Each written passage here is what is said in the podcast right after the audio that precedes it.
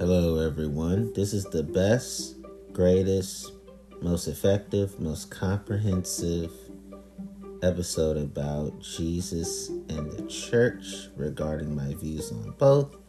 No negativity, no criticism, all positivity about Jesus and the church, and my thoughts are accompanied by facts.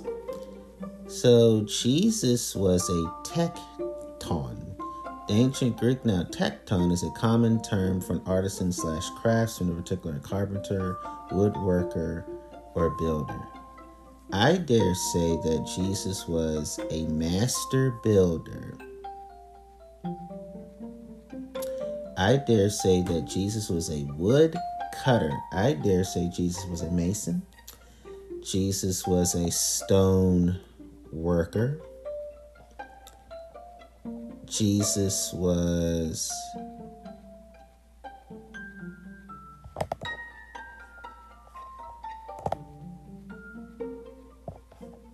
a smith.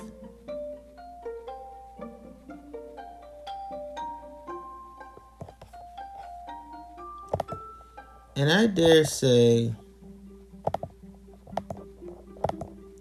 that Jesus was an iron worker. Now I have a better understanding of the scripture that talks about iron sharpening iron. Jesus was a tradesperson, meaning that Jesus can definitely relate to those in trade school.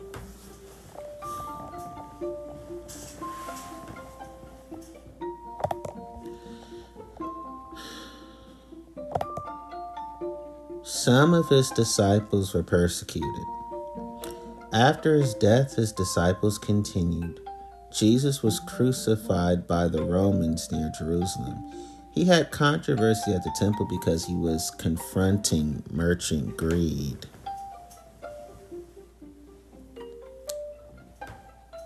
The Den of Thieves is the most understandable reference to that. Those were his words. He called disciples. He was baptized by John the Baptist. A lot of his activities took place in Galilee and Judea. Jesus was a Galilean preacher. Jesus was a rabbi, meaning Jewish teacher, in the temples and the synagogues.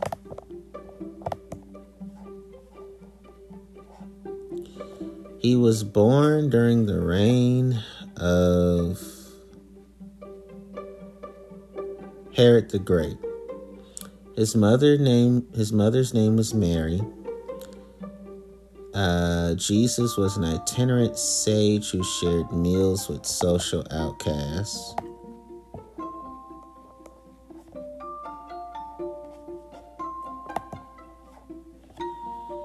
Jesus was arrested in Jerusalem. Jesus practiced faith healing without the use of ancient medicine or magic. And he had a reputation for relieving the afflictions of so many people. Belief in the resurrection is based on the visionary experiences of the Apostle Paul, the Apostle Peter, and Mary Magdalene.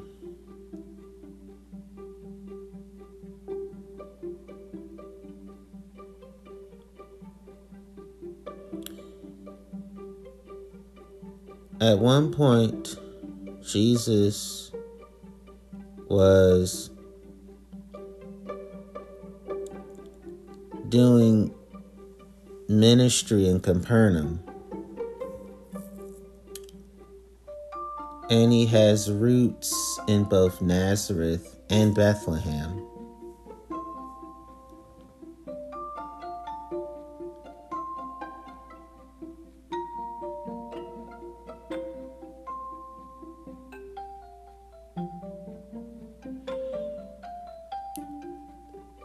People thought he was the Son of God back then, which did play a role in his execution. And another reason he was executed was for being considered a public nuisance because Jesus was a champion of the dispossessed and the oppressed. And anybody at that time who railed against um, injustices, the Pharisees and the Romans would do everything in their power to make sure you never breathed again. Because Jesus confronted the Pharisees and the Romans for their hypocrisies and for their stinginess as well.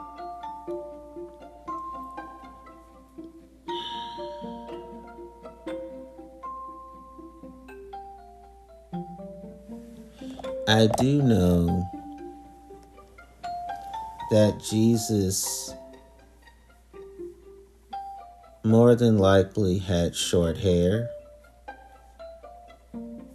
And Jesus more than likely had a beard in accordance with Jewish practices of the time and the appearances of those who were considered life gurus back then.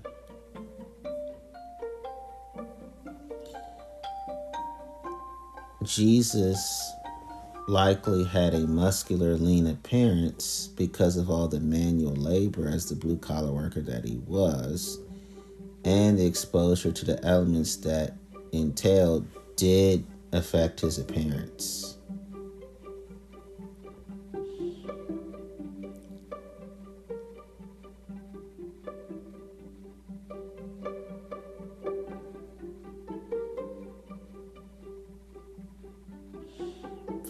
Do know about Jesus, he had dark eyes and dark hair. Um,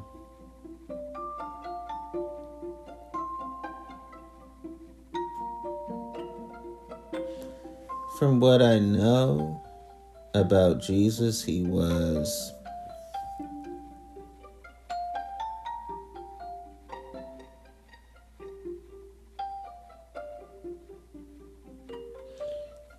Jesus was not extremely tall in terms of the NBA and NFL, but he wasn't extremely short.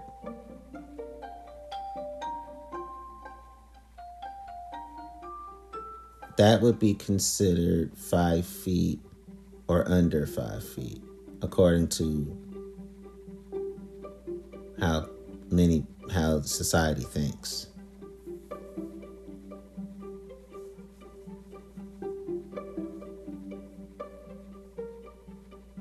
From what I do know about Jesus, um,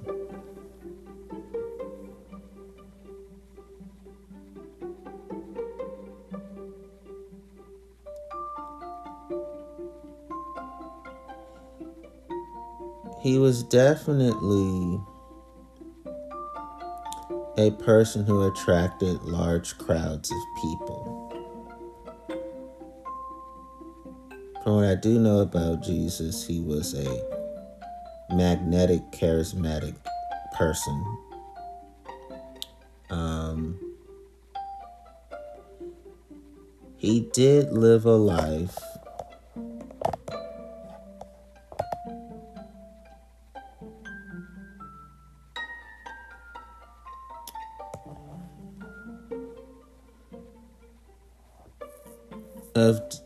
depending upon the kindness of strangers.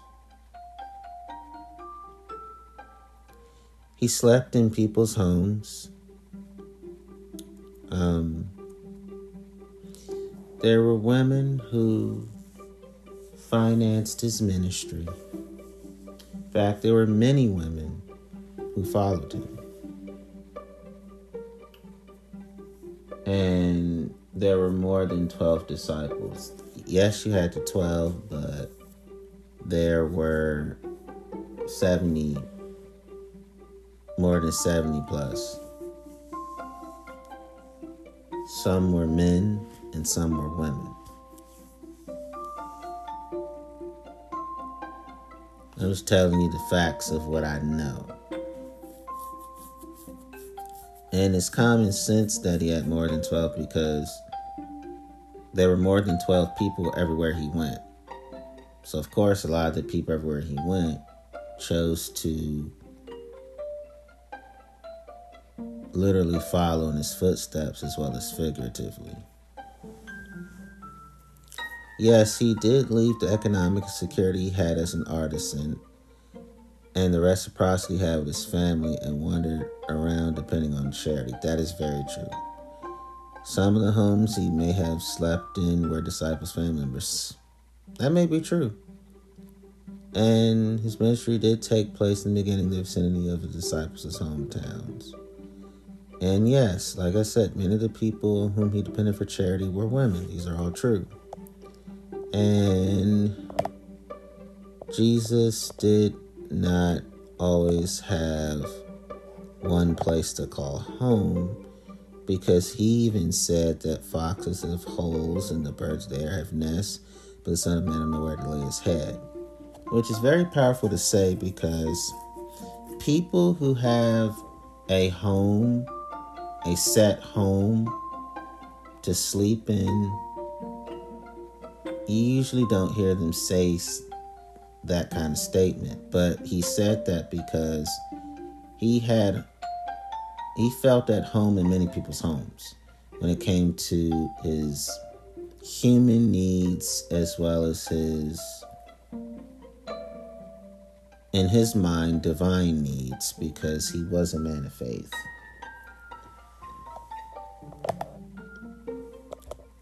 And um what I know about Jesus, um,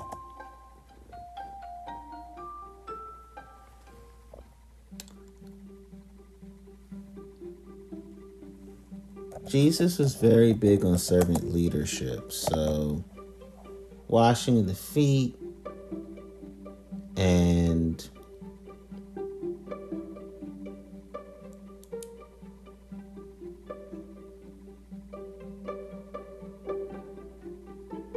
and just talking to people in ways that that they automatically felt cared about and cared for those are also true about him.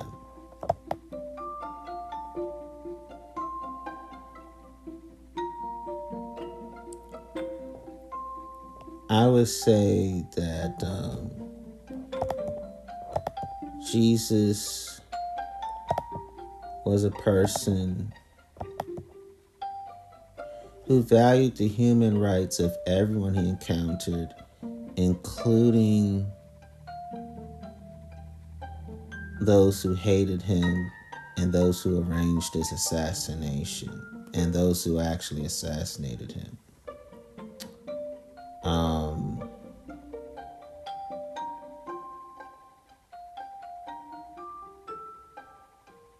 Jesus was a real person, according to historians, and Jesus was a historical figure, according to scholars. So, those are both facts that are true.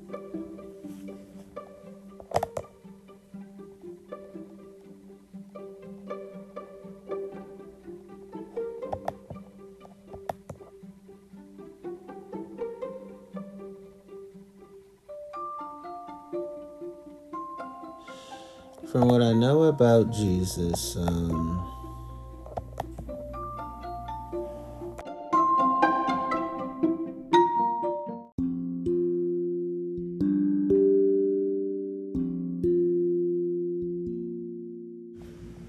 Jesus may have stood between five feet five inches and six feet two inches because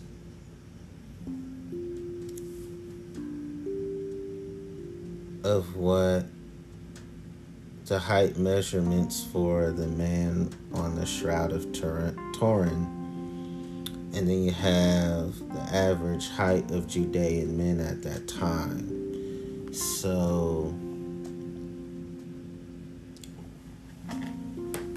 Jesus did have some height to him. That's all I can say. Um,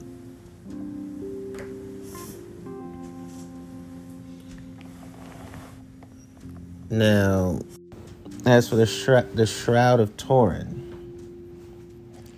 based upon what I've studied, there is a um, the wounds of the crucifixion that Jesus suffered is very identical to the man on the Shroud of Turin. Um, that's all I know.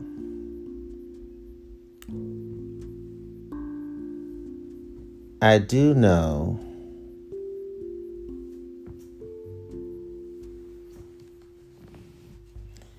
that Jesus did have a loud voice whenever he spoke in the crowds. I'm not saying he was always a loud person. I'm talking about the fact that they did not have technology and musical equipment nor microphones that we have today. So when Jesus spoke, he had to project his voice. So we do know that Jesus was capable of being heard from a distance. Now, many people will want to know what was his voice type. For me, I would say that he was definitely gentle sounding in nature. Because people who tend to be gentle sounding in nature are always soothing to listen to. People that love talking to you, it's because you have a diffusing sound to how you speak. You sound relaxed, as if they could listen to you talk all day and never once get annoyed. So I think that Jesus I think. What was it? I think he had a medium voice. I think that he had multiple vocal ranges. I think that his loud voice, when he needed audience in the back to hear him, it was definitely booming, but it wasn't a it wasn't a mean spirited booming. It was a I know you need to hear what I have to say, and I know you're going to respect what I'm saying. And the people that heard him in the back were hanging on his every word. So he did have a booming sound to him. I think that Jesus definitely went through puberty so, did his voice change over time? Of course. Um, do I think that um, Jesus was capable of having a resonant voice? Yes. Now, um, people want to know what does resonant mean because normally people don't hear that word. A resonant resonant means of sound deep low, clear, and continuing to sound or ring. So I think he did have that kind of voice. And yes, his voice, I think, was full, uh, rich, vibrant, uh, carrying. Um, you can say that he had a full bodied voice. But I also felt that when he talked to children, You know, when adults talk to children, sometimes their voice goes high. So I'm pretty sure he had a high pitched voice that was soothing for children to listen to. I think when Jesus was meditative or in deep thought, he had a medium voice where it was the mixture of the high and the low combined. Because that's how most people sound when they're really deep in thought and they're contemplating. Those voices tend to merge together. I think Jesus would have made an excellent voice actor because he had that kind of voice that was calming to listen to. Um, based upon having large crowds of people, that means he sounded more than one way depending upon who he was talking to.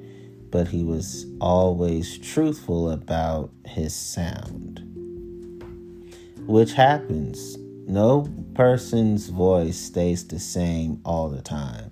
You have diverse audiences, diverse content. So, how you are, for example, on social media may be different than how you are in the world of work. You can have a similarities in how you sound, but it's different because professionally, you have to be much more mindful of how you sound than social media. Even on social media, you have to be mindful of your sound. Not having social media for some people, it may not get in the way of their paycheck. But in the world of work, being mindful of how you sound is important because if you tend to sound menacing and threatening, your salary, your regular salary may be removed from you potentially.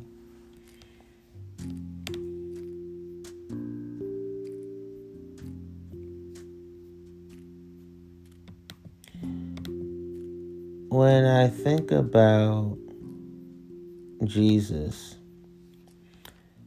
I, I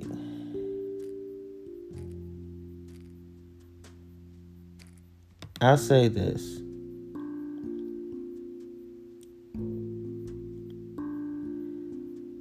Jesus' basic values would even make humanists satisfied with him. For example, Jesus promoted critical thinking because he would often ask the religious leaders, Haven't you read regarding the Old Testament of that time? This is before the New Testament came along.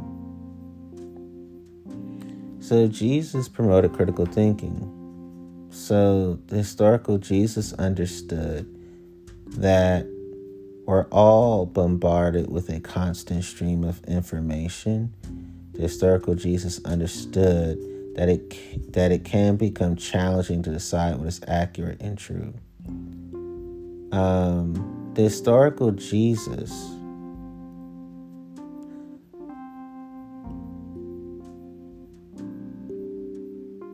appreciates the fact that thinking critically does allow us to make sense of all this information. And reason our way to good judgments and effective solutions to the problems we face. While the historical Jesus appreciated that we are capable of rigorously avoiding pitfalls like rationalization, conformity, and stereotyping. The historical Jesus understood that this process forms the basis of the scientific method, which opens the door for new discoveries through hypothesizing, experimenting, which would have made the historical Jesus proud. The historical Jesus was well aware of the fact that critical thinking is a skill that requires continued attention, practice, and reflection. The historical Jesus understood that exercising our minds to build these skills enables us to challenge biases in ourselves and in others, the way, paving the way for a fair, open minded, and autonomous perspective that fosters a multicultural worldview. The historical Jesus promoted ethical development. He was always concerned about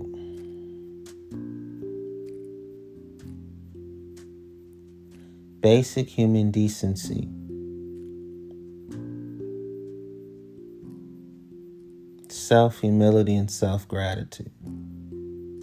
You can see those themes in all of his parables.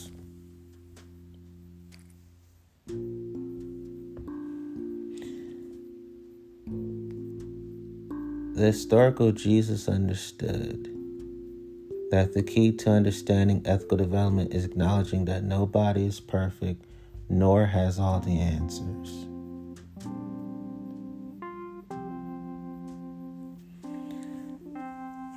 The historical Jesus understood that ethical development is a never ending process that requires constant reflection and evaluation of our personal choices and the consequences they have on others.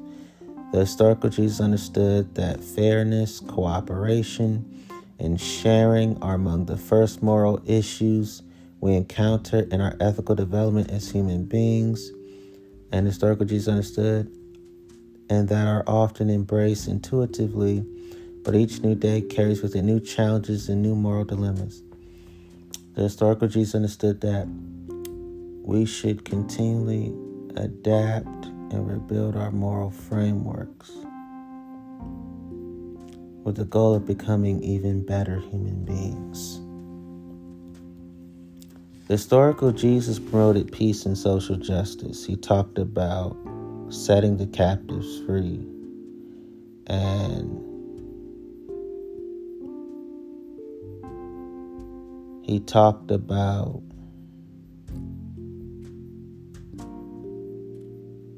people in poverty, the hungry, the thirsty, the naked, the lonely. Now, when people hear social justice in church, it can be contentious, but with Jesus, he wasn't saying be sinful. He wasn't saying be self destructive. He wasn't saying be an enemy of God. What he was saying was is that humans are equal in God's sight in terms of the fact that there's no I'm better than you, you're better than me. What he's basically was saying is is that no one is outside of the concern of God.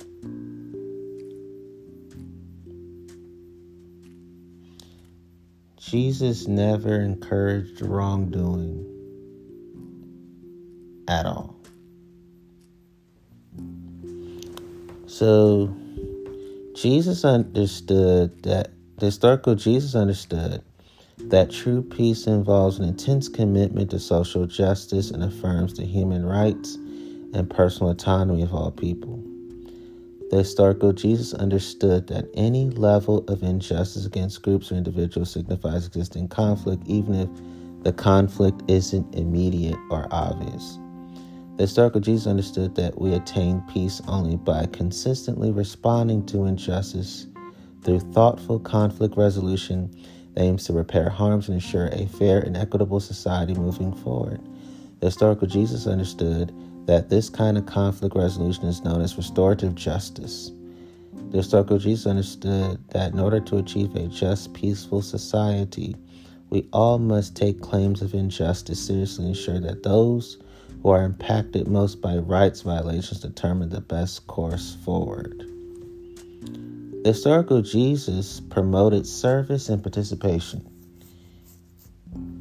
The fact that he would speak to women in public during a time where misogynistic men were thankful that they weren't women, weren't animals, and weren't slaves. And Jesus was kind to the widows, especially the one who get who gave all that she had to live on. And Jesus would bless children, put his arms or put his hands on them lovingly and with the consent of the parents and the comfort of the child because even the babies and the children they liked it when jesus touched them. They wanted in that touch and they felt the need to need that touch.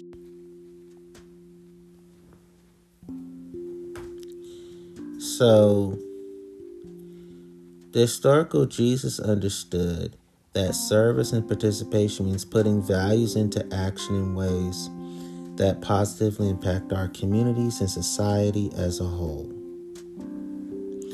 The historical Jesus understood that it fosters helping others, increasing social awareness, enhancing accountability, and many attributes of the other nine commitments. The historical Jesus understood that engaging in service doesn't just make the recipients better off, but those who serve can develop new skills, experiences, and personal satisfaction that all promote personal growth. The historical Jesus understood that we must all recognize that we're members of a group and engaging in service to benefit the group and the other individuals in it makes us all better off. The historical Jesus promoted empathy.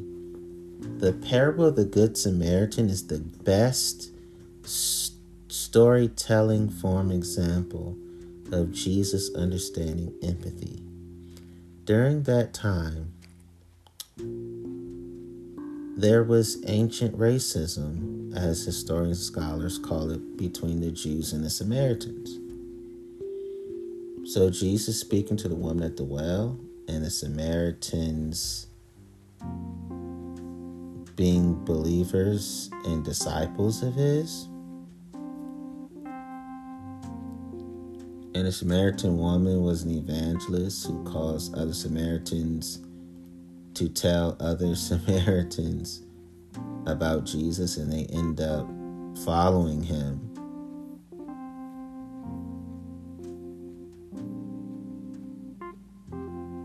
As an example of Jesus understanding empathy.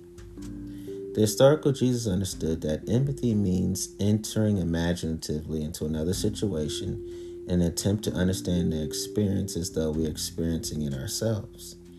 The historical Jesus understood that empathy requires a person to step outside of their own perspective to consider someone else's thoughts, feelings, or circumstance from that person's point of view. The historical Jesus understood that in many ways, empathy is the first step to ethical behaviors that allows us to respond compassionately to the suffering of others and exercise good judgment when our actions may affect someone else. The historical Jesus understood that understanding another's perspective is not only critical to building better relationships, but also makes us better citizens in our local and global communities. The historical Jesus understood that empathy promotes healthy tolerance, healthy consideration, and compassion amongst us all. The historical Jesus was very big on humility. He could not stand anyone with a haughty spirit. When I say can't stand, I'm, I'm not saying Jesus was hateful. I was saying I'm I'm saying that he did not get along with people who were braggadocious. The parable of the two men that prayed. So the man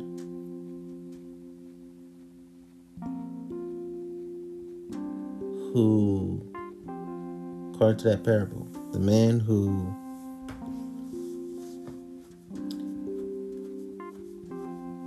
treated God with respect because that it was a faith-based culture back then was considered the hero while the Pharisee who was thumbing his nose down at people that weren't doing what he was doing was the villain in the story. The historical Jesus understood that humility means displaying modesty about accomplishments, talents, gifts, or importance of self. The historical Jesus understood that acknowledges we humans are fallible and have limitations in what we know and can do.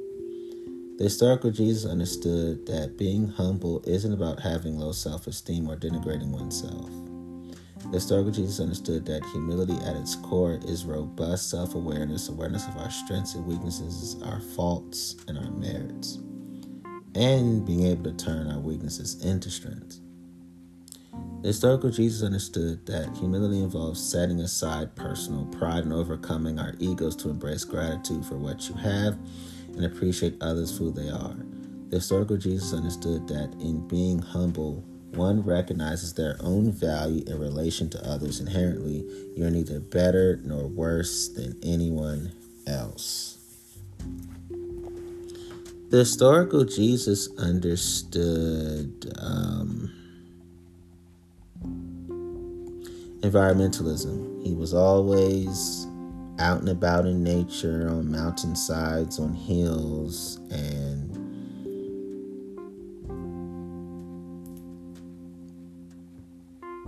that was a humongous way for him to stay in shape. Besides being the artisan that he was so when he did have a regular world of work type of job he was building his muscles internally and externally as he was working. That's why jesus didn't need a gym back then. And he lived off the Mediterranean diet that his biological family fed him. Um, there were no fast food nor delivery back then. Everything was cooked and you had to eat it at the table with other people. You usually weren't allowed to just eat on your own. That was considered bad manners in that culture back then and meat was usually not affordable. That tended to be for people with means, but most people didn't make large amounts of money. So they had about fish as something that that was their go-to part of their meals.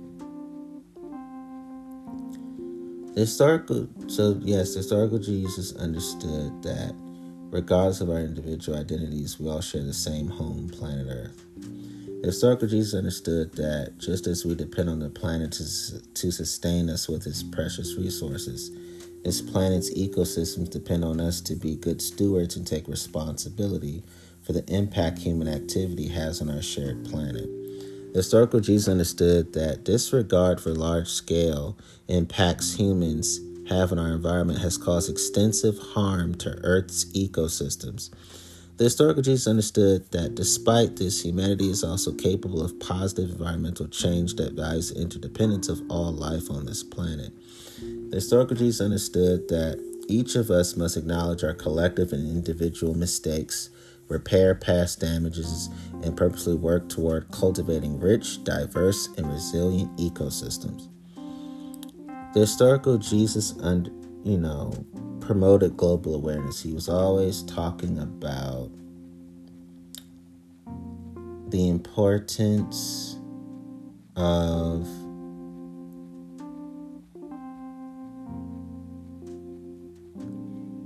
of how we impact the divine how we impact those who are different than us, how we impact ourselves, how we impact each other. And the best example of that for me is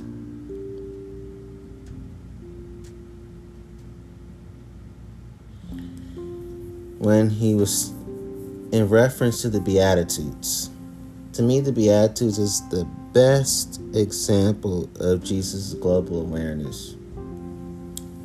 Historical Jesus understood that we live in a world that is rich in cultural, social, and individual diversity, a world with rapidly increasing interdependence.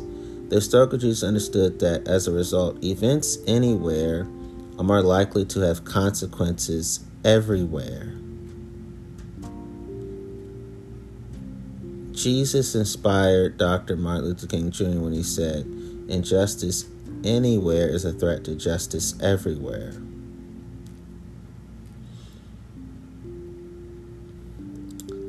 The historical Jesus understood that global awareness broadens our knowledge of cultures and perspectives that are outside of our own experience. The historical Jesus understood that a true global awareness includes attention to both current and historical events, acknowledges how we affect and how we are affected by the interconnected social, political, and economic systems in which we reside. The historical Jesus understood that the end goal of global awareness is global citizenship, which recognizes our personal responsibility to foster a healthy and dignified life for everyone in our global community.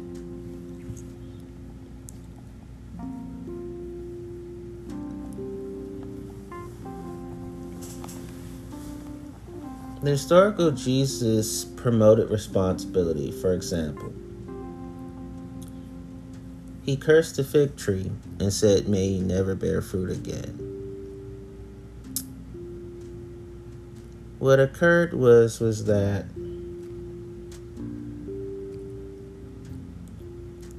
he chose an unexpected um, metaphor to talk about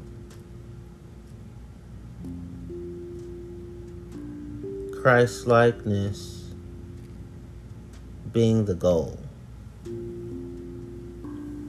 It's one thing to speak about the rules, but the center of the rules is Christ likeness.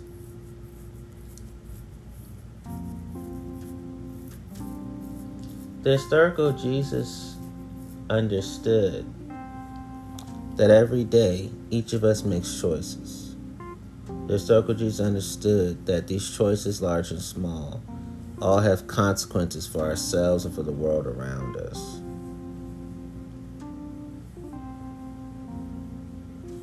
The Jesus understood that moral responsibility involves taking conscious ownership of one's intentions and actions and being accountable for the resulting consequences.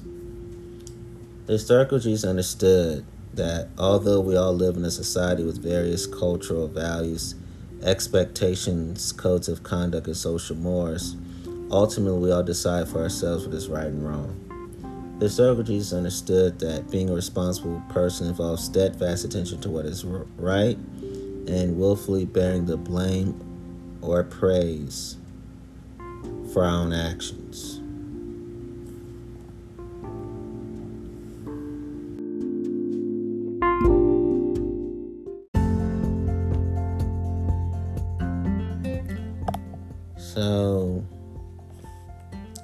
Jesus promoted altruism. Before I go that far, I know that the cursing the fig tree for many people who are environmentalists can be very concerning. And I respect those concerns. What I was trying to say is that that story was Jesus talking about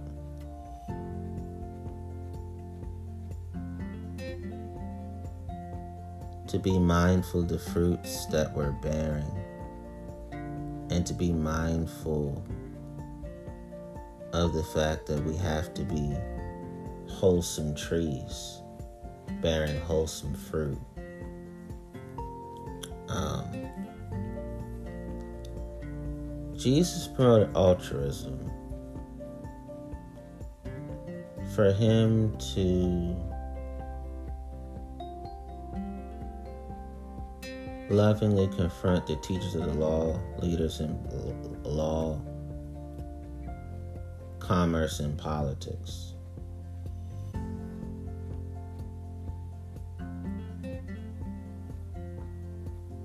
About their unjust practices against the disadvantaged.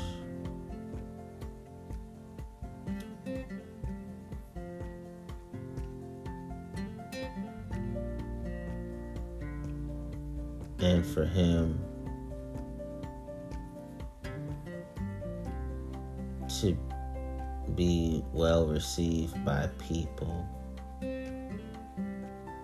that that culture called sinners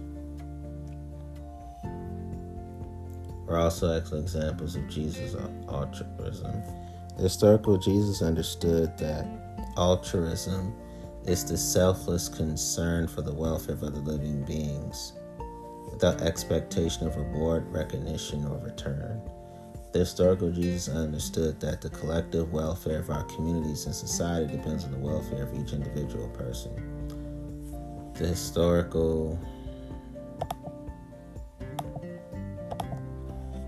Jesus understood that we should always seek to alleviate the suffering and hardships of others with compassionate action. The historical Jesus understood that by caring for others around us and lifting each other up, we reinforce healthy connections and contribute to the betterment of our community, society, and the world.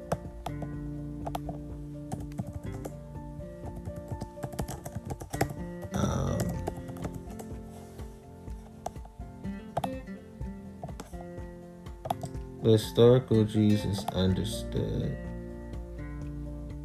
cognitive empathy. Cognitive empathy, also known as perspective taking, is not really what most of us would think of as empathy at all. Cognitive empathy is basically being able to put yourself into someone else's place and see their perspective. It is a useful skill, particularly in, in negotiations, for example, or for managers. It enables you to put yourself in someone else's shoes, but without necessarily engaging with their emotions. It does not, however, really fit with the definition of empathy as feeling with being a much more rational, logical process. Effectively, cognitive empathy is empathy by thought rather than by feeling.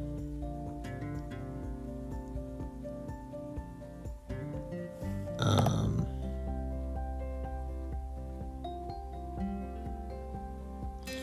I would say Jesus' cognitive empathy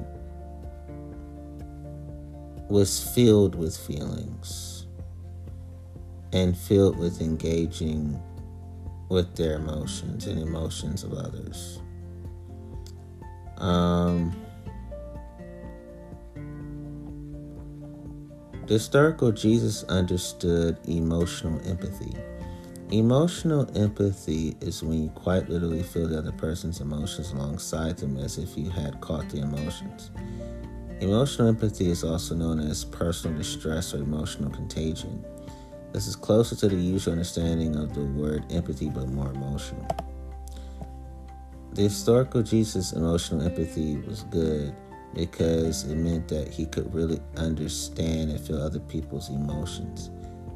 This was vital for those like himself in caring professions such as doctors and nurses like I said, he was a faith healer, to be able to respond to his patients appropriately. It also meant that he could under, it also meant that he could respond to his friends and others when they were distressed.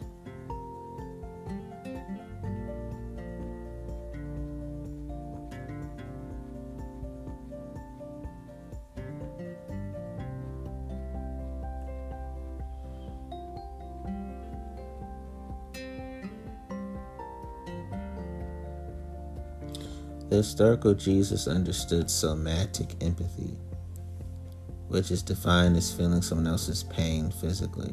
For example, if you see someone hurt, you too might feel physical pain. Anecdotally, identical twins sometimes report that they know when the other has been hurt, which might be an example of somatic empathy. You can see an echo of somatic empathy, for example, if someone is hit in the stomach with a ball during a sports game and one or two of the spectators may double over as if they too had been hit. The historical Jesus understood spiritual empathy, which is defined as a direct connection with a higher being or consciousness.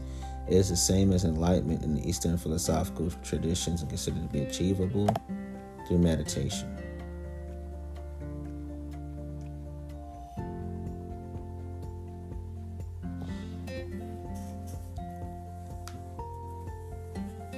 The historical Jesus understood compassionate empathy. Finally, compassionate empathy is what we usually understand by empathy, feeling someone's pain and taking action to help.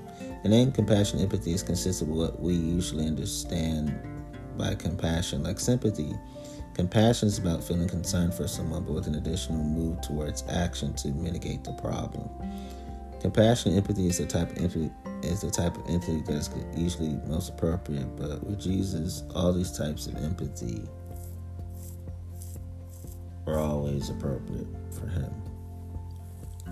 As a general rule, people want or need your empathy. They don't just need you to understand cognitive empathy, and they certainly don't need you just to feel their pain or worse, the person tears alongside the emotional empathy.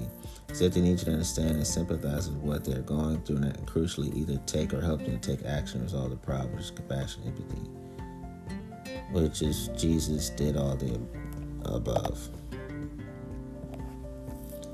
So, the historical Jesus understood that in exercising compassion and empathy, we could find the right balance between logic and emotion. We could feel another person's pain as if it was happening to us and therefore express the appropriate amount of sympathy. At the same time, we can also remain in control of our own emotions and apply reason to the situation. This means that we can make better decisions and provide appropriate support to them when and where it is necessary. That was the historical Jesus.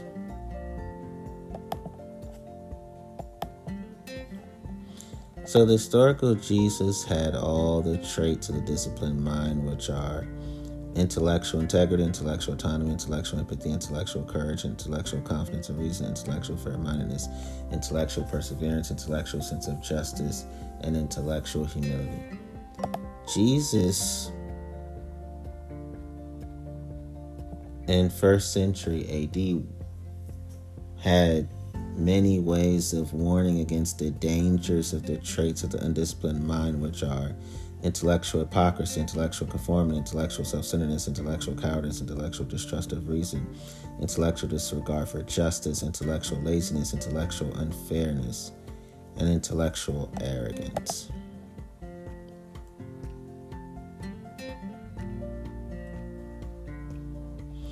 Jesus was a per Jesus was a person of intellectual integrity.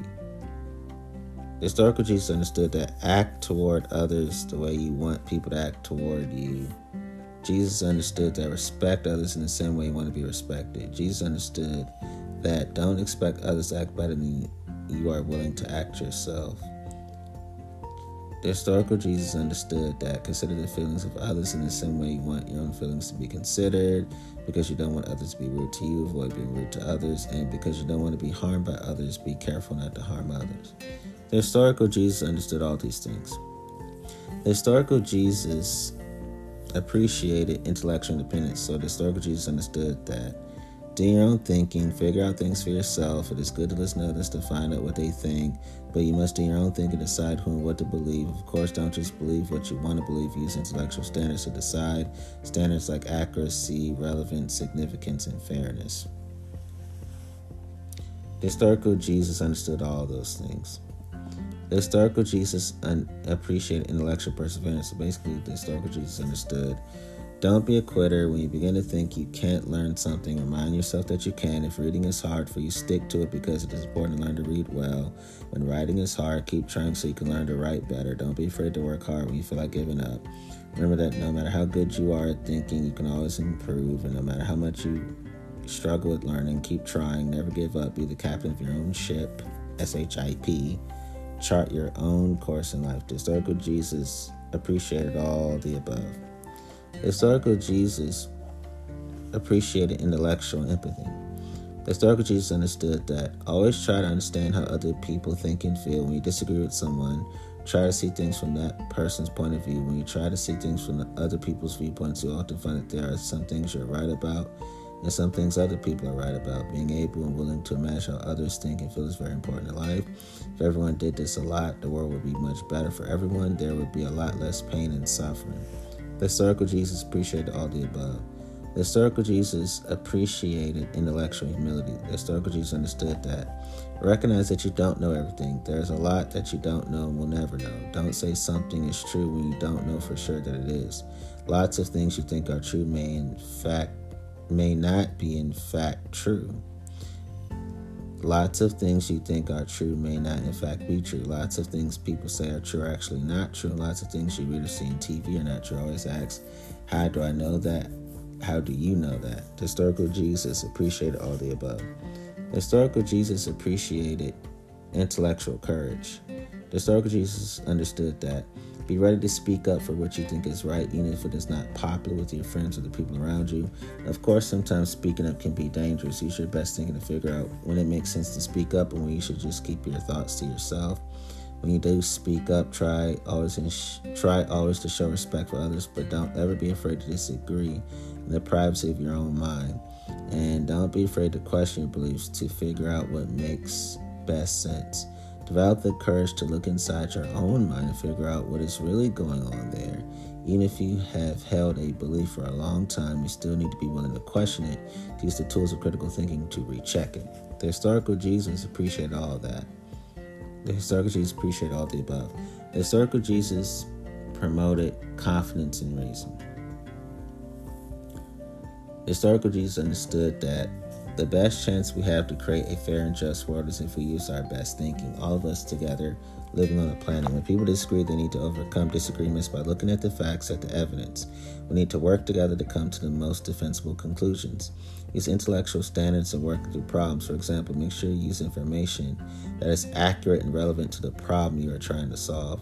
Look for the complexities and deep issues. Avoid superficial answers to complicated problems as they almost never work. Think about problems from different points of view. Trust evidence, facts, and reasoning. Distrust jealousy and fear. And distrust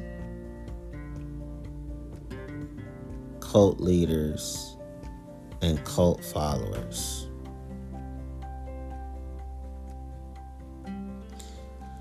The historical Jesus appreciated fair mindedness.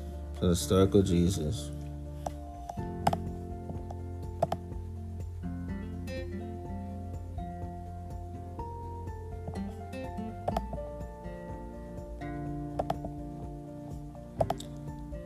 understood.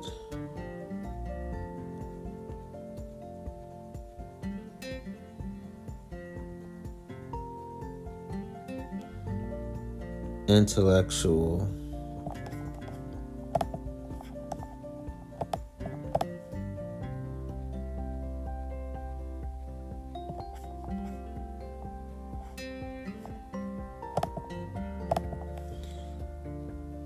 Fair mindedness.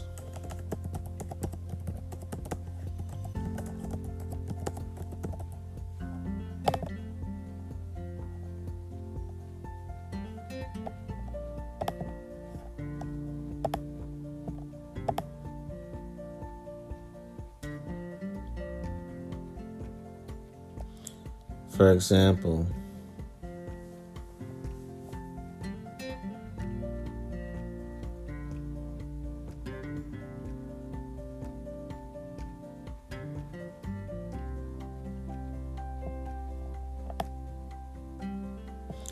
What does fair mindedness require? First, the basic concept. Fair mindedness entails a consciousness of the need to treat all viewpoints alike without reference to one's own feelings or selfish interests or the feelings or un- or selfish interests of one's friends, company, community, or nation.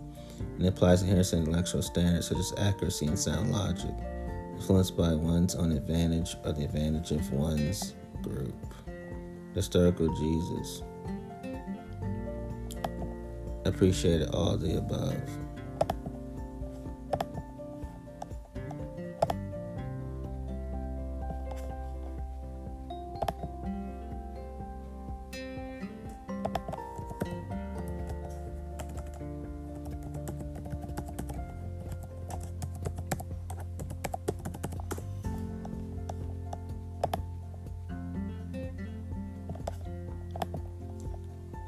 The historical Jesus appreciated clarity. Clarity forces the thinking to be explained well so that it is easy to understand. When thinking is easy to follow, as clarity. Jesus appreciated accuracy. Accuracy makes sure that all information is correct and free from error. If the thinking is reliable, then it has accuracy. Jesus appreciated precision. Precision goes one step further than accuracy. It demands that the words and data used are correct and exact. If no more details could be added, then it has precision. The historical Jesus appreciated relevance. Relevance means that everything included is important, that each part makes a difference. If something is focused on what needs to be said, there's relevance. Jesus focused on depth, D E P T H. Depth makes the argument thorough. It forces us to explore the complexities. If an argument includes all the nuances necessary to make the point, there's depth. Jesus appreciated breadth. Breadth demands that additional viewpoints are taken into account. All our perspective are all perspectives considered. When all sides of an argument are discussed, then we find breadth. Jesus understood logical. Uh, logical means that an argument is reasonable. If the thinking is consistent and the conclusions follow from the evidence. When something makes sense step by step, then it's logical. Jesus understood significance. Significance compels us to include the most important ideas. We don't want to leave out crucial facts that we that would help to make a point. When everything that is essential is included, then we find significance. Um, Jesus appreciated fairness. Fairness means that the argument is balanced and free from bias. It pushes us to be impartial and even-handed toward our toward other positions. When the argument is objective, there is fairness. So Jesus was a fan of intellectual standards.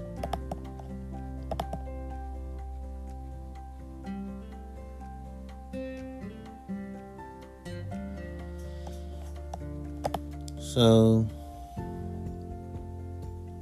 these are all the facts of Jesus that I have.